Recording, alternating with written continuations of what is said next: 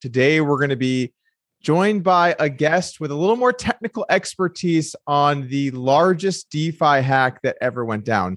Now, from what I've seen online, some people are arguing that it's not technically a hack, and some people have been arguing it's not technically DeFi. So I've seen a lot of different arguments I'd love to jump into and talk about today. Um, and I'm looking forward to that conversation. But before we do, just want to quickly let you guys know that the podcast will be joined next week by Phil Hellmuth. Should be a good one on the 16th. He will be joining. Uh, looking forward to talking to Phil and chatting about uh, what's going on with him. Always a good guest to have on the show.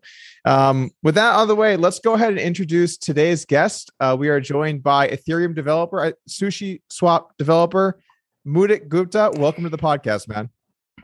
Hey, everyone. Uh, it's nice to be here thank you for taking the time today to join us and uh, discuss this because when this went down yesterday, there was a lot of panic. I don't know about for you, but for for me, I was instantly just trying to make sure I was okay, didn't lose any money, nothing happened.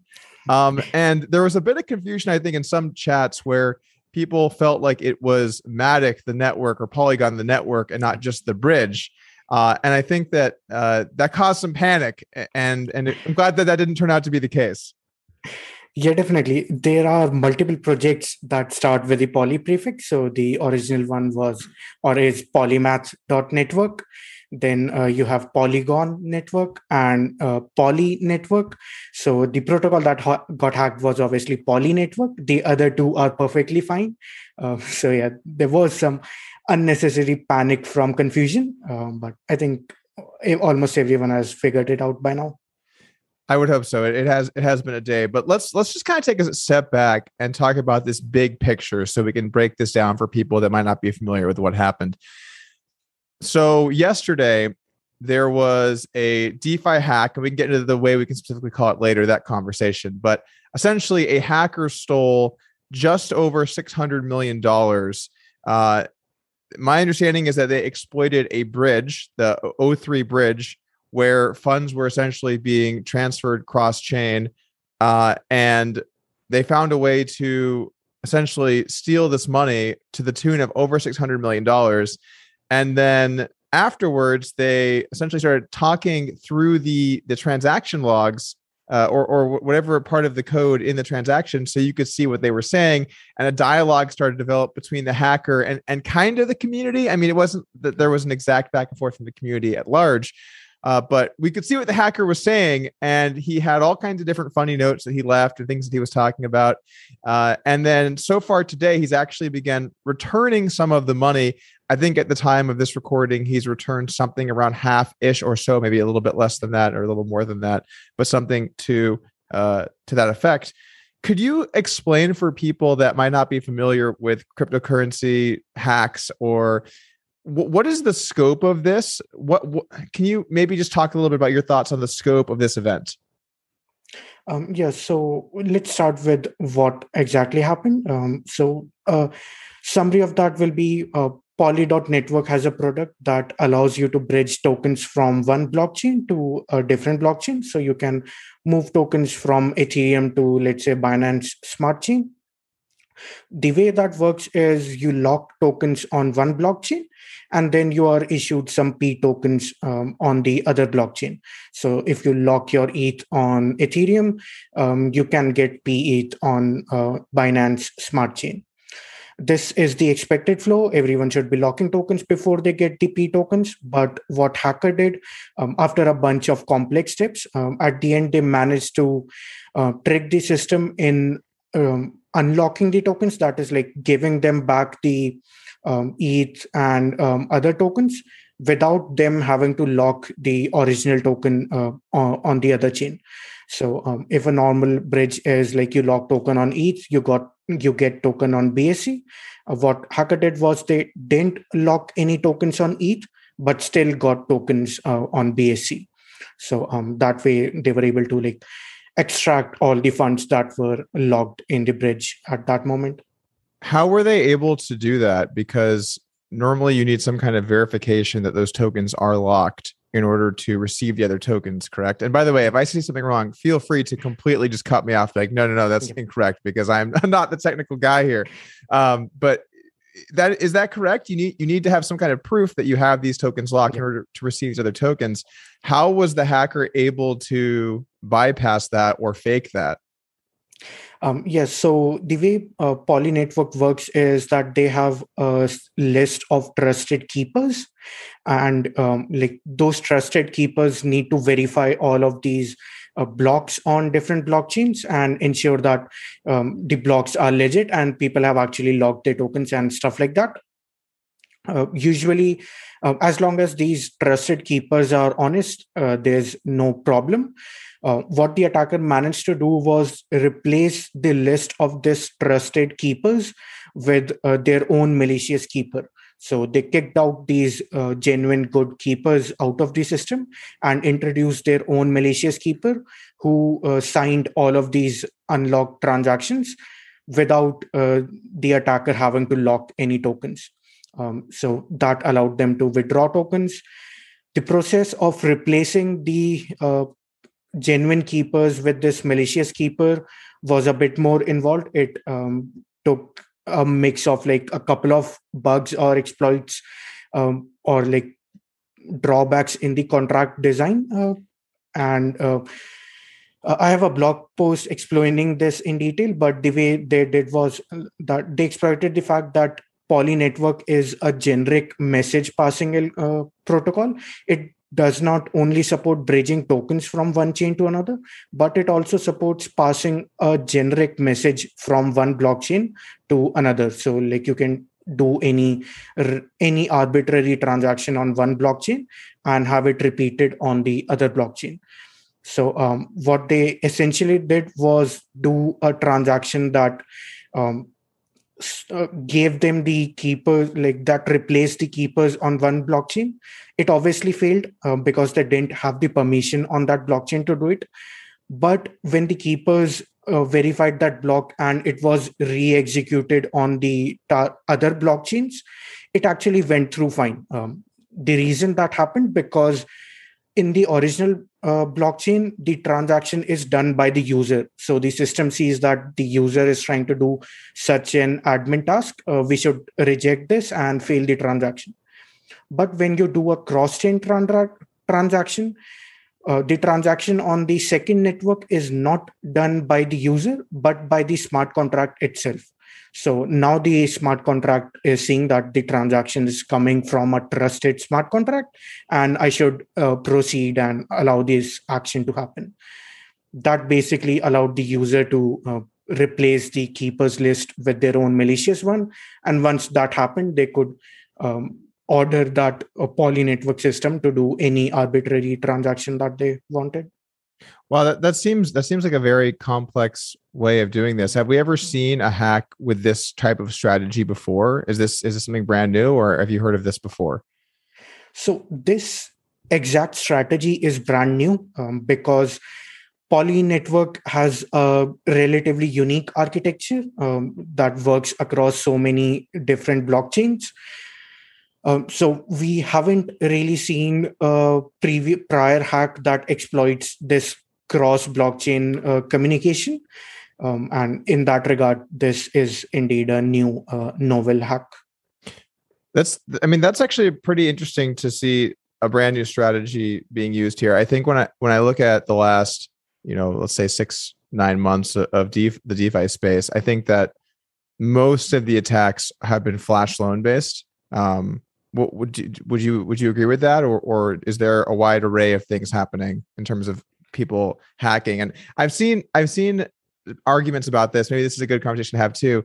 What are your thoughts on using the term hack? Because I think a lot of play, a lot of people, including I have, I have a good friend of mine who is a developer, and he doesn't like when people use the word hack in a lot of situations because he he thinks that if it's your if the code is being used as it was written and it's been written incorrectly and then someone uses that to steal money. That isn't a hack. He he, he feels very strongly about yeah. this. What, what's your thought on that Um, so there are, I think, two coins to this, um, like two sides to this coin.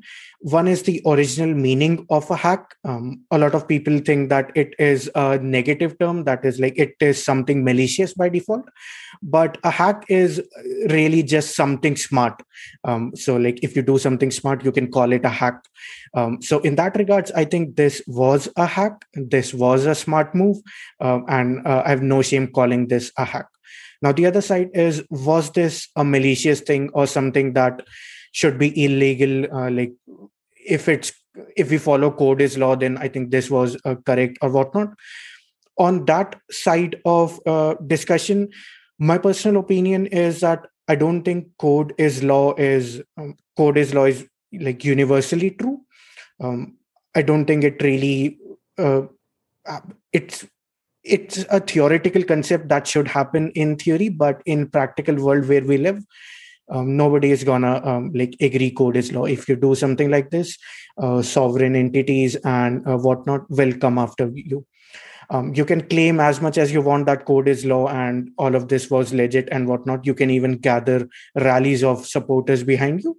But uh, that is at the end of the day at least in this current world not going to help you uh, against prosecution and uh, legal proceedings. What are your thoughts on the way that the sort of the the community has banded together against this guy and the number of people that have kind of stepped in and said we're going to you know do what we can try to blacklist addresses. Uh, obviously cz was tweeting about things or tweeting about this as as cz does from time to time. Uh, so what were your thoughts on that uh, on how many people were sort of working together to try and get this guy? Do we worry and i think back to the original split in ethereum between ethereum and ethereum classic do, do we worry about centralization where people can step in and try and fix these things is there a line there that we need to be careful not to cross? Or do you think the ends justify the means when it comes to coming after a hacker that has stolen a bunch of money? Um, yeah so i don't think ends justify the justify the means um, but at the same time most of these companies that are helping um, were doing this because of one of two reasons. Either they had their funds invested in the project as well so they had uh, money at risk or they were forced by the regulatory requirements. Um, so these traditional uh, like centralized companies um, these have compliance requirements to the governments. They can't allow this like um, dirty money in some sense to uh, be transacted freely. So um, they are they might not really be interested in blocking the attacker or helping the poly network project but they are more interested in saving themselves from uh, future legal actions. I guess though how so how are they saving themselves from future legal action? Because it wasn't their they didn't make the decision right? If a hacker hijacks your company or or, or some part of your company and does something malicious with it are you really held responsible as the company for that happening? Is that is that really true? Um, so in the defi world you are not but in the traditional world uh, where you have a legal entity and whatnot you are. So uh, let's say if you are a bank and if a terrorist started using your services the government will come after you. Um, so like you need to be actively compliant and make sure no bad parties are uh, using so, your services it's a different question if defi companies should be doing this. Um, i personally don't think that it's the responsibility of defi startups to be uh, doing these sorts of compliance. Uh, i'm not even sure like uh, what compliance level even the traditional companies should follow. Um, but at the end of the day the companies who have like legal registered entities who, who are traditional finance companies who are, who are just like stepping into the defi world they are trying to follow these norms these government rules and regulations just to prevent future uh, legal actions.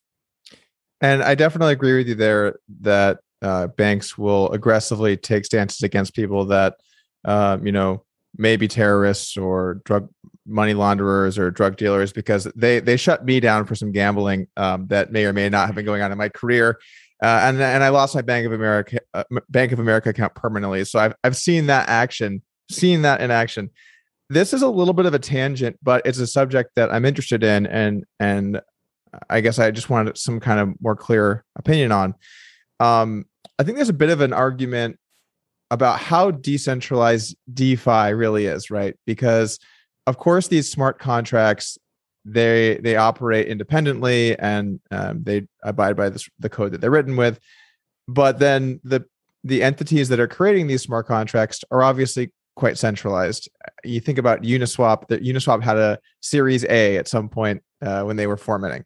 Forming. So, how decentralized are these protocols really? And what happens if, let's just say, good old Uncle Sam wants to crack down on these shadowy crypto coders or whatever uh, Elizabeth Warren said? Let's say that Uncle Sam wants to come down hard on on people for this. What exactly can they do? Can they shut down these platforms? Obviously, the contracts will still exist. What do you think the line is there? How centralized are these really? And could could these decentralized protocols really withstand the attack from, from a major entity like like the US government from a nation state?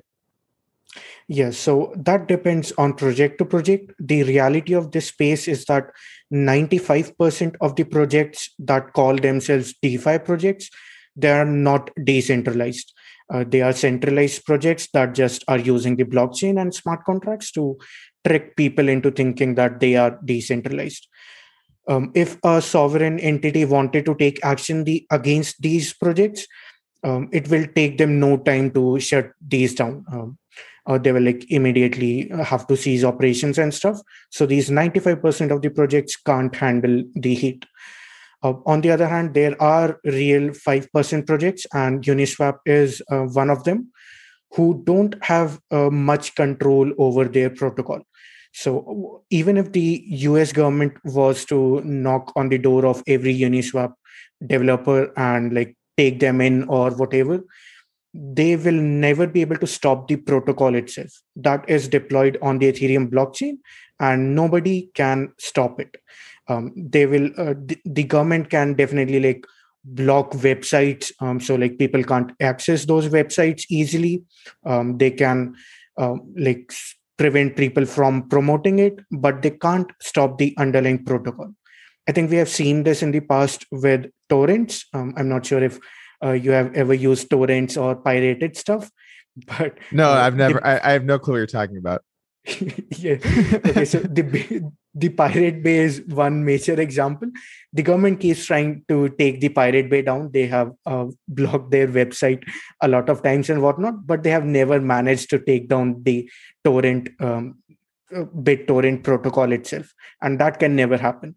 That's the same story with Ethereum and the protocols deployed on it. Ethereum cannot be taken down by the government, and 5% of the actually decentralized projects those cannot be taken down but uh, some uh, like 95% of those uh, fake uh, projects or whatnot those can indeed be taken by taken down by the governments let's say the government decides that they they're going to KYC or know your customer essentially ask for ID for all transactions that are happening on these protocols is there a way they can actually enforce that? Is there a way that they can make Uniswap have to KYC people? Or, I mean, obviously, I, I, my my instinct is that they can't do that, but I guess I also don't really know what what the people at Uniswap would do if something like that happened. And I think these are good questions to ask because the just the pure size of DeFi and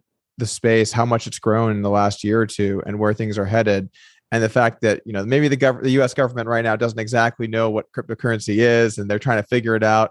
But at some point, when these markets get large enough, they'll be noticed, and the government will will try and have policies that you know hopefully make sense, but might not might not. And I guess my question would be if they tr- if they try to force KYC measures onto companies like Uniswap or um, or sushi or whatever what what uh what happens there yeah so there are two coins to this uh, one is like basically all in all these exchanges or uh, dexes like sushi uniswap we have our smart contracts on the ethereum and we have a ui uh, the website that people use to trade so sushi.exam sushi.com is our website and people can go on to use our smart contracts um, no government can impose any KYC restrictions on these smart contracts. They are already deployed, they cannot be changed. Um, so that's out of the question. But the governments can come to companies like Sushi and Uniswap. Uh, well, Sushi not really a company, but government can uh, like tell these developers to stop offering their services or their websites in the United States um, or comply to these KYC requirements. Uh, now it will be up to these companies, um, Uniswap, Sushi, um, etc. Um, either they will have to um, follow the government's guidelines or move their business outside the United States, um, because like you can't really be doing something which the government is telling you not to do. Um, so. Uh, not sure what strategy uh, these companies like there are discussions going on internally on sushi in sushi as well and uniswap as well uh, not sure what the outcomes of those will be. Sushi is a community run project. It's not run by a central entity. Um, whatever the community decides uh, will be done at Sushi. So uh, we, we are not sure the direction we'll take, but uh, we know that this is a threat. If the government wants to block the sushi.com UI, for example, in the states, they will be able to do that. Um, obviously, people will still be able to use third party UIs or use the smart contracts directly, but they won't be um, able to use our uh, UIs and the services we offer on our website. Okay, that's a, that's a great answer. Thank you. Um, let's go back and talk about the hack, though. So, I want to talk a little bit about bridges, and I want to talk about um, multi blockchain I mean, when you look at a bridge, you're really talking about multi blockchain, right? Because bridges are to move assets from one blockchain to another blockchain. Uh, personally, I've always hated bridges. They sketch me out. I always feel I'm doing something I shouldn't be doing when I'm doing using a bridge. Uh, so I'm not a big fan of bridges to begin with. And then when this went down, I had several friends that uh, lost chunks of money that using these bridges. I guess my question is, what is the risk level of these bridges, essentially these multi-blockchain bridges, what is the what's the risk level like of using them? And then kind of second layer question to that, what are the safest best options for people in order to to sort of protect themselves from something like this happening? Yeah, sure. Um, so there are um, some bridges which are totally decentralized. Um, there are like plasma bridges and stuff which are slow that is like you might have to wait uh, a couple of days before your funds actually move over but these are decentralized and are relatively safe uh, then there are also completely centralized bridges uh, like the ones um, offered by binance um, and xPollinate and some services like that.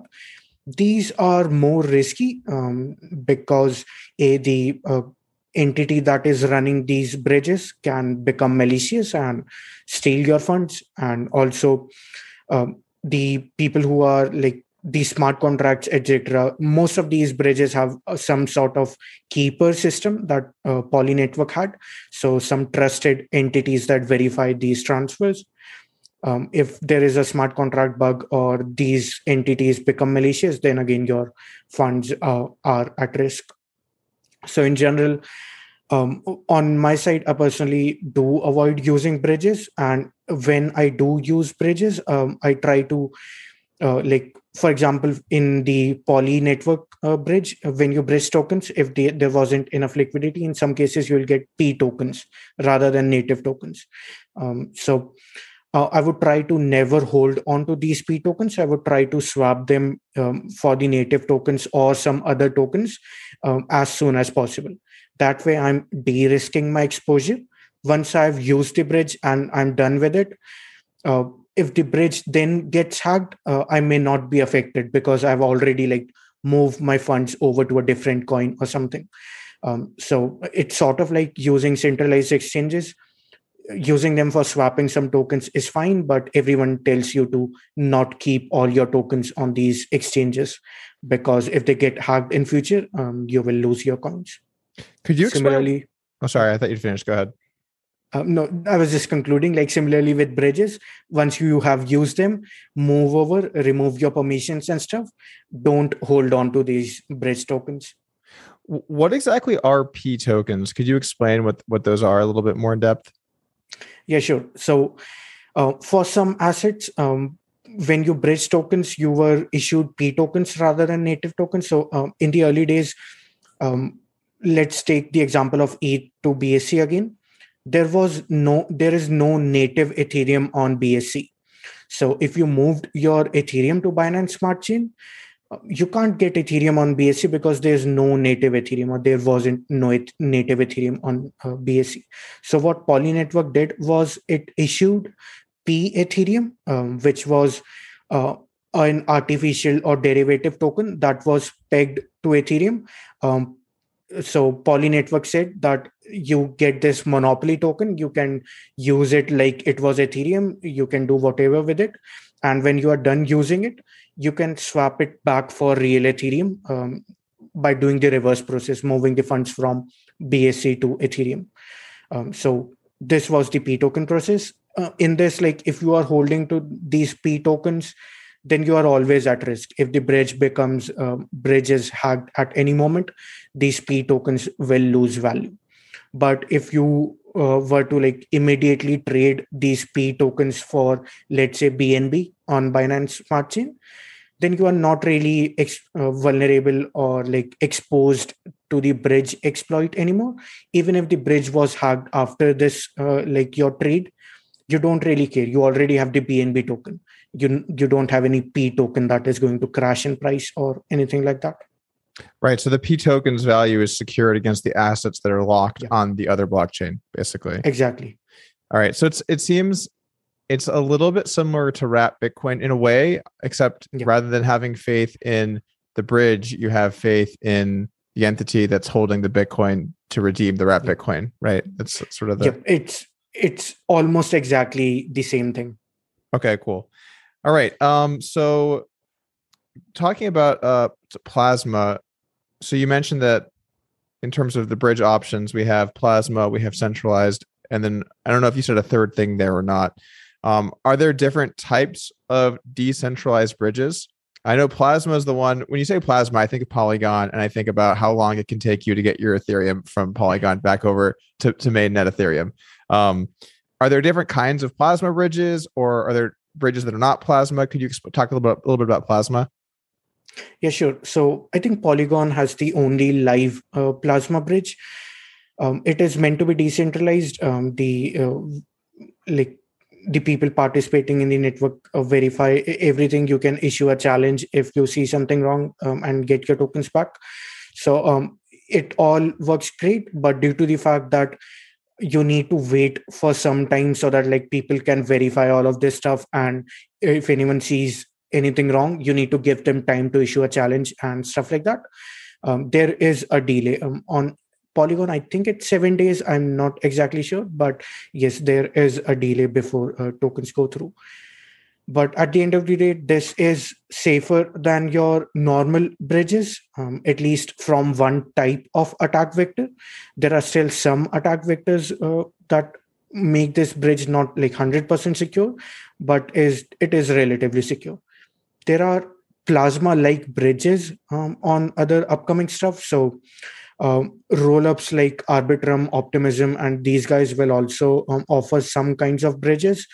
Um, these will again be closer. These are not plasma bridges but are very close to what plasma bridge does. These will tame these bridges will take a bit of time to move your funds. But if um, like these will be uh, almost completely decentralized. If you see anything going wrong you will be allowed to issue a challenge and stop any like wrong transaction or whatever. Interesting. Um talking about the technique that this hacker used with the replacing the trusted keepers with the malicious ones what what does this mean moving forward? Because i guess what are some what are the effects of this? What does this mean in the future? How can how is this easy is this something that's easy to protect people from? And i guess kind of in order for this to have worked as it did was this more of a, a private key leak type situation or a real defi exploit? What do you think? So it was a real defi exploit. Um, so um, in my first analysis yesterday i was leaning towards a key leak. But as more information emerged um, like we now know that this was not a key leak but a but an actual DeFi exploit. So um, on that, it was it is an easy to fix bug. Now that we know something like this can happen, it was a flaw in the design and some uh, minor smart contract bugs. Now that we have figured those out, what those flaws actually were, it's a relatively straightforward way to fix them. Um, I think Poly Network can like fix those issues and do a relaunch or upgrade their contracts or something like that. Um, I don't see much problem there. And uh, for future, obviously, now that this has caught so much limelight and people are actually reading about it, um, I think future developers will take care that they do not have similar exploits or vulnerabilities in their own systems. I would hope so. After something like this magnitude, I would hope that people are a little more on top of it um, to protect themselves. Is it is this an easy upgrade? That you said it's just simple for it would be simple for protocols to upgrade to defend themselves against this. Um, so the code changes are easy but the logistics will be hard moving everyone from the old contract to the new contract um, because i don't think the contract itself is upgradable on poly network so you'll have to migrate everyone from using the old system to the new system. And the logistics involved in that can be hard like explaining people what's going on how to move from old system to the new system. It can take some time uh, but from the code point of view it's a simple fix. Are there any other networks that are immediately immediately threats to have this happen to them or any other bridges that that basically are there things that people can are there things people should be avoiding right now to protect themselves until this has all been fleshed out and has been fixed on other bridges other blockchains? Is there anything that people should be trying to avoid? Um, yeah, so firstly, like I don't know of any other project that has the same vulnerability. I don't think anyone uses poly networks architecture. So um, that's on that. But in terms of general advices to avoid like such hacks and stuff one will be that on ethereum um, if you like bridge any assets you usually have to approve the token before you can bridge it um, so on that try to approving only as much as you want to swap or bridge not all of your balance this will mean that in case of a future exploit or something uh, only the funds that you have bridged will be at risk, not all of your funds in your wallets. No. Uh, this is one thing. Secondly, um, whenever you use a bridge, as I said, try to not hold on to the P tokens or uh, similar tokens of these bridges. Try to get exit liquidity and uh, convert your tokens immediately to the native tokens um, uh, so that like even if the hack happens at a later date you are all good you have the native token directly um, so I think these are two main things uh, related to this hack that you should follow. Third point, which is quite specific to Poly Network, um, I personally do not feel comfortable using smart contracts that are not verified on Etherscan. Um, Poly Network's smart contracts were not or are not verified on Etherscan, so we don't exactly know the code they are running, um, and that is one reason why I personally don't uh, like really want to use such projects because i can't tell what they are doing exactly. Uh, i know what they are promising to do but i can't verify that myself uh, without going to much trouble. So um, i keep my uh, like distance but also i know that polydot networks was mainly used in china not in the outside world. So it is possible that they verified their contracts uh, for in a service that the chinese users use. Uh, i'm not aware of any such thing but yeah that is possible talking back about this hack and what's been happening with the money so the money was taken i want to say something like 30 36 hours ago and over that period of time more information about the hacker has kind of come forward we obviously we don't have a name or anything like that but it it appears that he may have somehow linked an address that he had KYC'd to the accounts that he had the money sent to. And my question to you on that is how do you make that mistake? How do you how do you have a link to your real identity when you're trying to steal uh, hundreds of millions? I mean, the guy said in the transaction that he could have taken a billion if he wanted to empty out all the shit coins, like I guess the dog coins or whatever else was was on there. Uh, how does someone make such a basic mistake while doing such a complex strategy here to steal this money? Yep, sure. Uh, so on that, I think there are a lot of things that uh, you can miss when doing uh, this kind of stuff. So uh, I don't know what background this person has. Maybe they are well aware uh, about blockchains, but not really about traditional security. Um, so maybe they didn't uh, like um, use a VPN or something, or like block their connections and stuff. Uh, but honestly, I feel like um, it, there is a real high chance that the address we see that is used with the KYC account does not actually belong to the attacker, but it is a stolen account of some sorts. Um, using stolen accounts is a known, commonly known practice. Uh, like when it comes to these kinds of attacks, the hackers used use these cracked accounts, hacked accounts, and stuff like that to derail investigations. Uh, there might be some gentleman uh, like in different corner of the world who is just sipping coffee and has police knocking on their door. Suddenly uh, they might have no idea what's going on.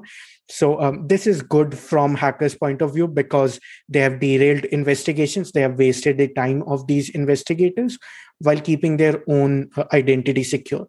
So uh, this is one thing that could have been happening here but it's also highly possible that the this attacker just slipped up.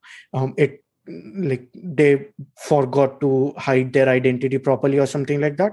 Um, and this is like very, very possible because in the past uh, they have returned like recently they have returned a lot of funds back.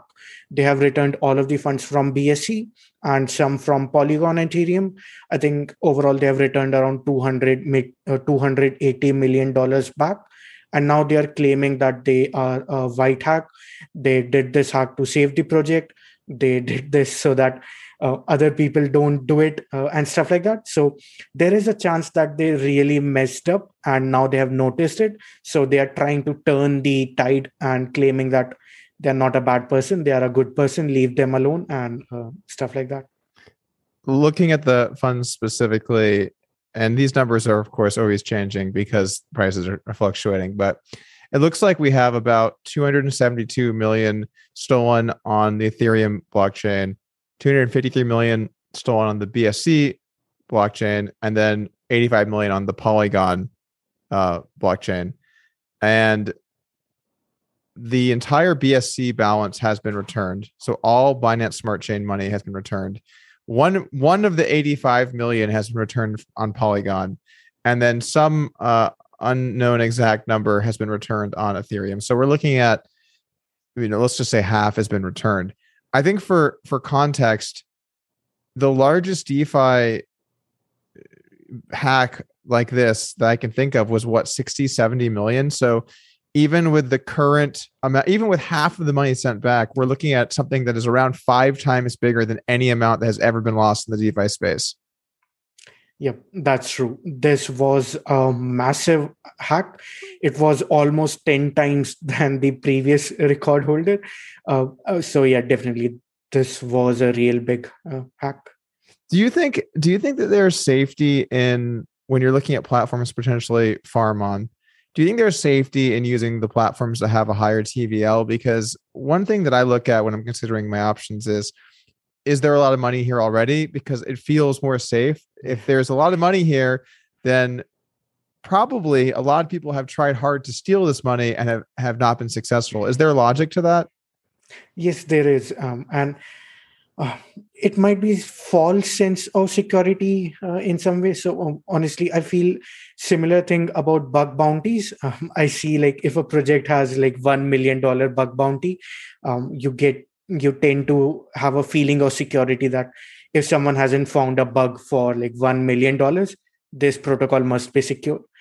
Uh, in reality it's also possible that people uh, everyone thought this. The hackers also thought this. Like there's a one as an hacker i might think that since there is a one million dollar bug bounty here definitely 10 people before me have tried and failed. So uh, like I, do, I shouldn't be wasting time on this myself. Um, so that can ha- also happen with large projects. If you see like uh, large projects that have a billion dollar in TVL and stuff, a lot of uh, seasoned attackers or hackers will not even try to hack those because they will just see like they'll just say hundreds of people must people must have already tried attacking this protocol. It might be true hundreds might have tried but it's also possible everyone thought the same thing and nobody actually tried it.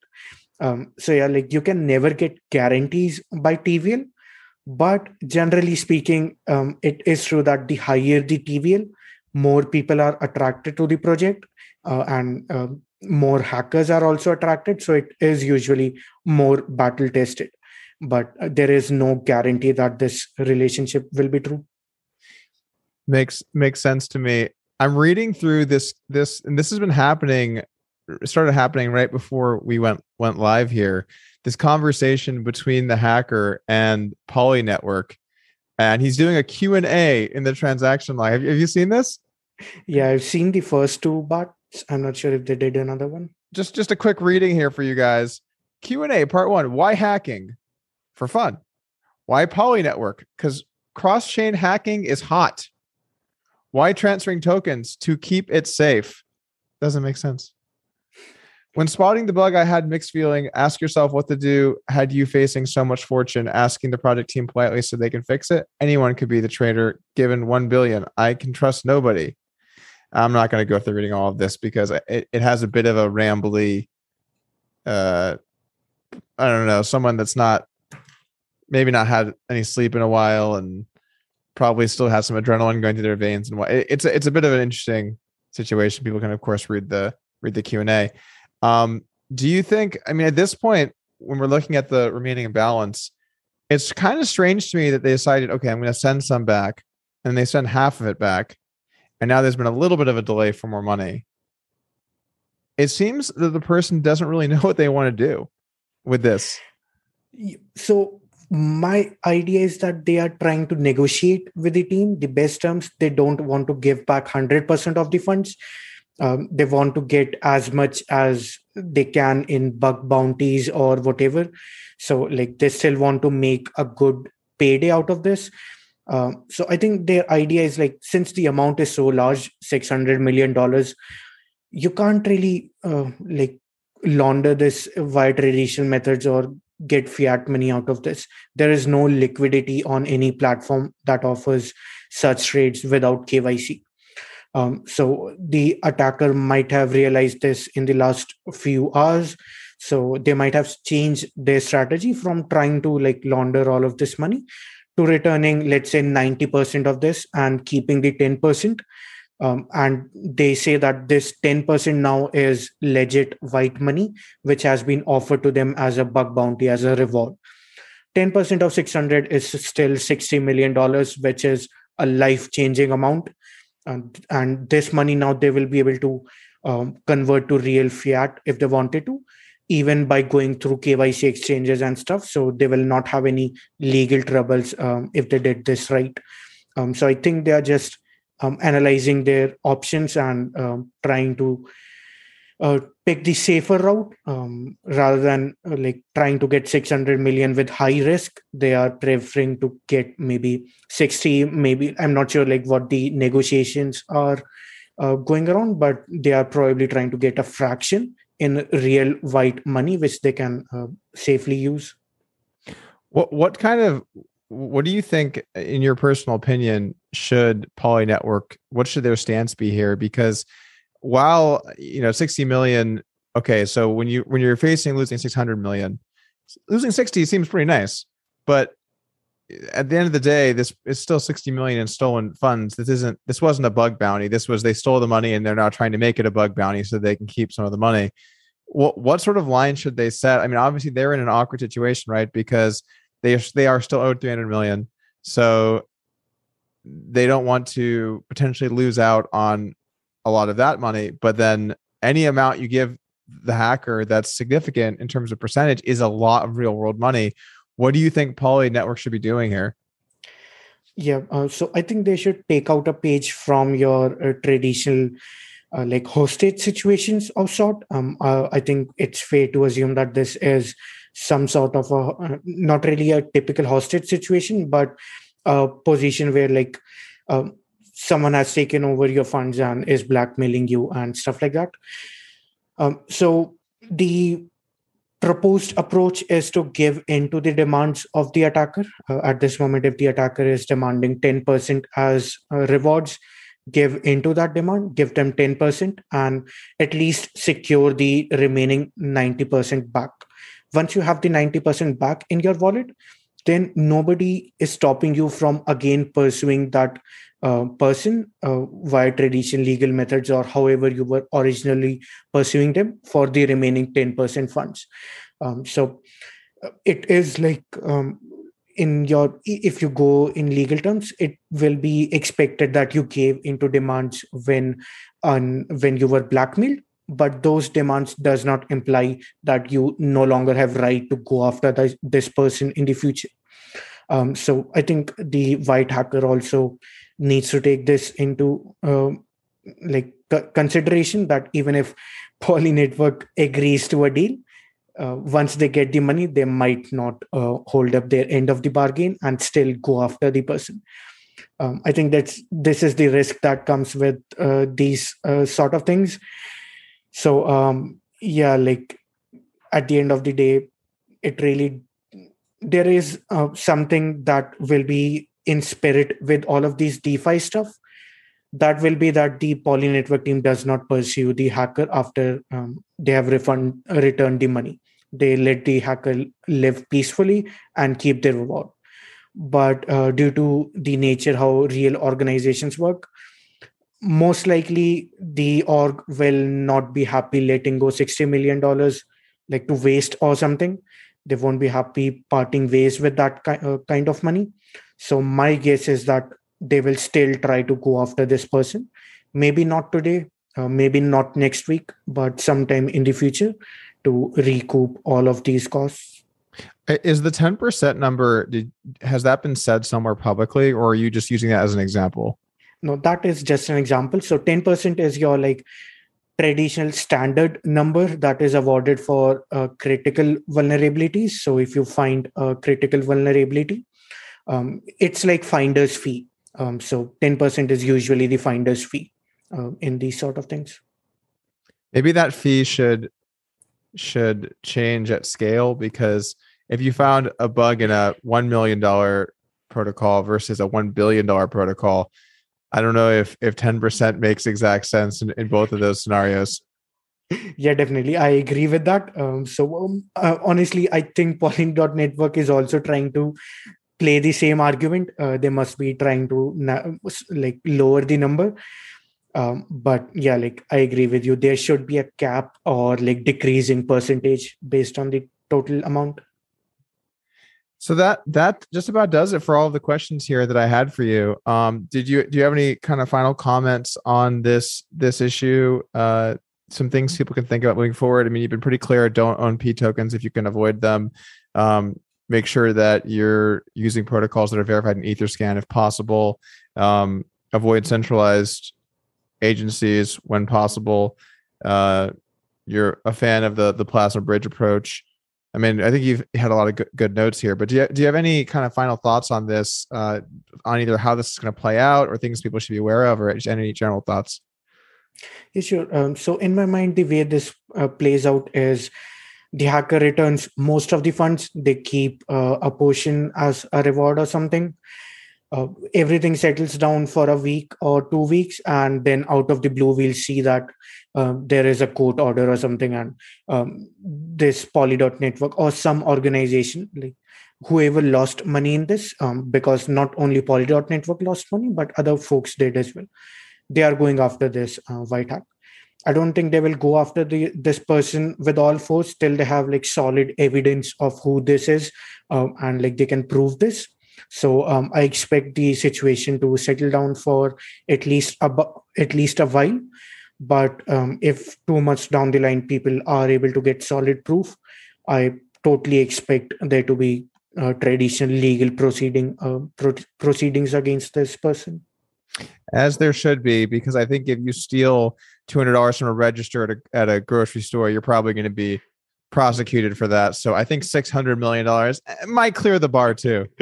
yeah, definitely. All right. Well, thank you for taking the time to come on. I really appreciate it. It's nice to have uh, someone that knows their stuff come on and explain. And by the way, guys, if you want to follow what's been happening with this, I'd recommend heading over to Twitter and following Mudit Gupta. It's Mudit under two underscores G U P T A last name. Uh, I'm sorry for butchering that. If I if I did so, um, doing my best. But I would definitely recommend checking him out. Lots of very interesting tweets, so you can stay up to date on what's been happening there. Uh, what what else you what else you tweet about, Mudit? What else do you? Um, yes, sure. So uh, I mostly tweet about uh, like these hacks and stuff. Um, I tweet about my opinions about different projects um, security advisories and stuff like that. So if I see a protocol being exploited and people still have time to get out, I post news about that. Like, hey, uh, this stuff is going down. Uh, exit your positions as soon as possible.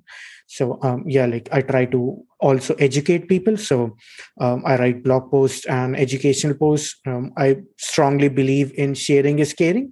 So if I gain any knowledge, I try to share that with as many people as possible so that we can all grow together um, as humankind. humankind, nice. Good way to close it out. We're growing as humankind. Nothing like yeah. closing out the, the, the video on uh, the podcast on someone stealing $600 million with let's grow humankind. anyway, Mudit, thank you very much for joining us today. I really appreciate it. And to the audience, guys, thank you for tuning in. This is the first pod we've done live. I know we've been doing them recorded and then moving them over. If you miss a podcast live, they are going to be available on YouTube as well on, as your audio platforms, Spotify and iTunes. You, of course, can head over there and check out those podcasts. Make sure to subscribe and follow if you have not already. Uh, I'm looking forward to the live the live content style. I think it's a little bit better for things. We will be doing them live here on YouTube or and Twitch, and then posting on those platforms. So that's going to do it here today. I hope you guys enjoyed this, learn a little bit about this hack. Thank you for tuning in. I'll see you guys again soon.